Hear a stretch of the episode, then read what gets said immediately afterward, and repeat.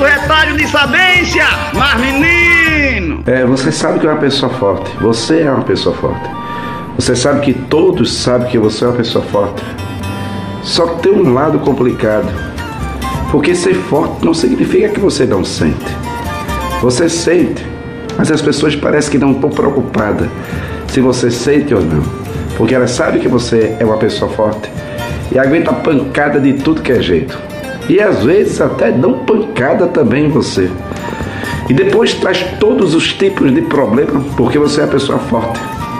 Só que você sente, você chora, você se angustia, se angustia muito. Ser forte não significa se, se tornar insensível. Ser forte não significa agora que você não tem sentimentos. Ser forte não significa agora que você simplesmente não chora. Então, chore quando tiver vontade de chorar. Chore e grite quando tiver vontade de gritar. Porque você sente. E continue sendo forte.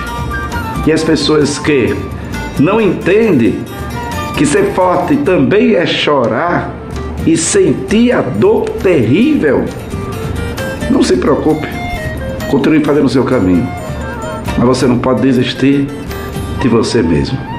E nunca deixar de lembrar que você sente e que tem o direito de chorar também. Sou eu, Padre Arlindo. Bom dia, boa tarde, boa noite. Mas.